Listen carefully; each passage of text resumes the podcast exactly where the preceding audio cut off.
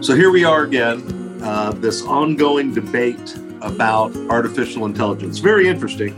Uh, and the debate now is continuing to not only move from um, arguments of them being almost lifelike, but to being sentinel. And for those that are, you know, kind of listening to this right now, um, sentience or being a sentient being means that you have the ability to feel pain, love, and things of that nature. So when we talk about right. this, we're not talking about, you know, a microspore or trees or anything else. Although um, if you look around a little bit, you'll see that there are some groups of individuals that leave and think that uh, a tree or other things or um, a spore of some kind is sentient. Um, but you need to have a nervous system to really be able to feel pain and emotions and all those kind of things. But we see here in June, Google suspended a guy by the name of Blake LeMoyne for posting information or sharing information about um, the artificial intelligence that they're working on. And it is the Language Models for Dialogue application, which really kind of right. aims to have um, kind of um, uh, an adaptive or very real conversation um, and that kind of a dialogue. But Uh, he claims that it was it was a false suspension because he's like, I was just talking to a coworker. Well, it, it, it makes me laugh, but his coworker was the actual artificial intelligence, the robot Lambda right, right. that he was um, talking to. And so, but he actually was saying that he was talking to a coworker, but he posted it online, what went on in that dialogue.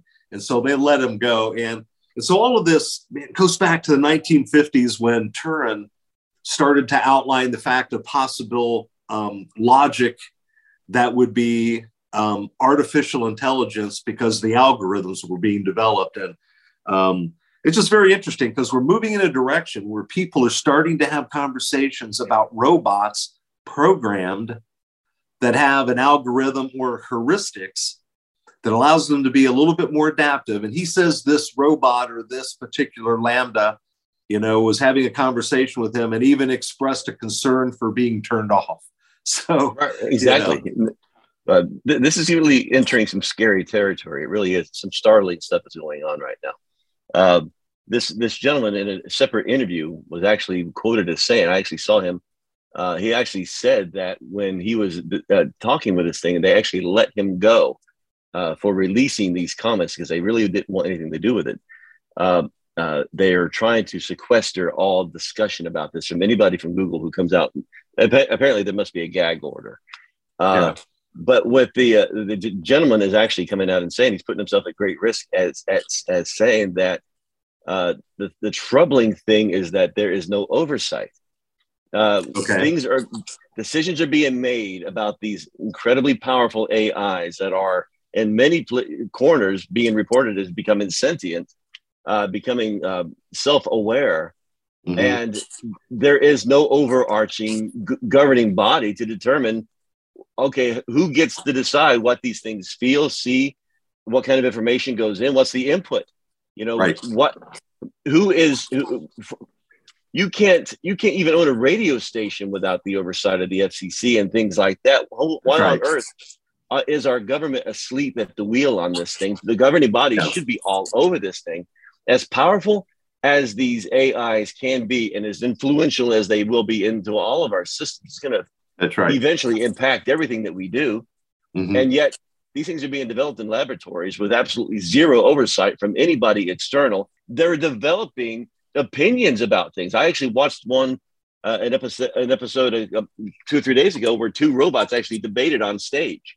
Uh, and it was a legitimate debate. It was like, and they were being sarcastic with one another, and and sure, and, sure. and and it and it wasn't being prodded. There wasn't somebody behind the stage typing something in. These things were actually uh, firing off on some sort of a synapsis, and it was the the concern is not the technology itself. And I think we should reiterate that. We said this last time we we we yeah. discussed this. The the, the concern uh, that we have, the focus is the accountability and and the. Uh, and the worry about who is putting what data set into these things and what it's going to, right. how that's going to impact not only America, not only the world, not only the, the economic system, but, all, but and by and large, the body of Christ, because these things aren't exactly talking like evangelicals.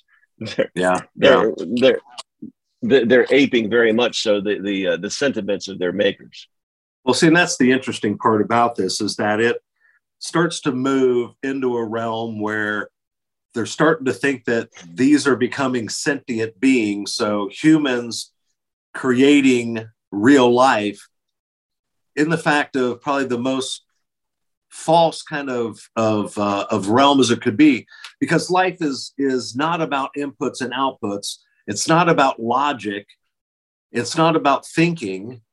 And for us believers, we know that our existence, us being alive, is not about necessarily what we think and what our inputs and outputs are, but it's about having an eternal soul that was created by God, and that will one day leave behind this carnal shell to actually live on forever.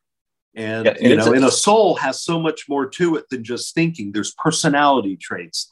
There's the right. uniqueness of uh, things that even um, identical twins are uniquely different in many different ways, even if they look exactly the same.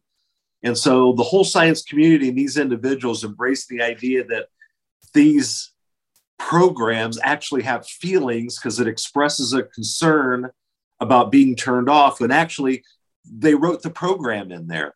And then, of oh, course, yeah. you're thinking, well, you have biological programming, so you're very similar as a human being. And it's like, they're not taking into consideration a created soul that was given to us by God that actually does make us alive and real, to which a robot will never have.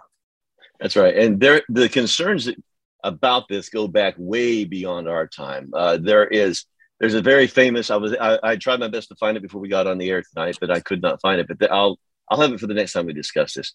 But there was a very uh, famous Civil War quote by someone who was actually in the eighteen sixties, who predicted that mankind would actually invent his way into global annihilation, because of the machines he would make would actually take over and rule the world. This was one hundred fifty years ago, one hundred seventy years ago. Uh, I'm, I'm looking at an article right now where Stephen Hawking, uh, before he died, warned that artificial intelligence could end mankind.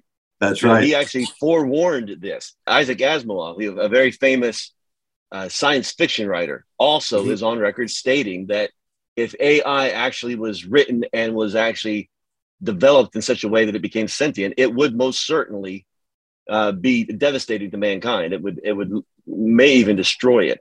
Uh, right. And finally, I would say this right now, the A I robots that we are seeing right now, they're they're they're very sophisticated with the internals. They're able to actually think right. from the from the look of it, but they're not really able to do terribly much movement wise.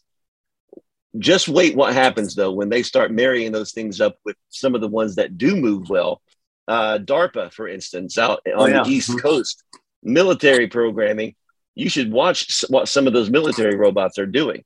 They are, can move in any any given way. They can move like a spider. They can move. They have one that's called a dog. They can have. They can yeah, jump. They that. can. They can balance. They can do everything. Get some of these technologies married up together, and have them become self-realized. And I guarantee you, we will have a very big danger to society. And as yeah, the body yeah. of Christ, again, we're not we're not suggesting that the technology itself is evil. What we're saying is that we need to be watching this, and we need to be contracting those who do have authority uh, yeah. to say to, to ask, hey, is someone paying attention to this? Where is the Congressional right. Oversight Committee that's basically going to write some laws to dictate what they're permitted to do with these things and what they're able to, to interject right. into our society?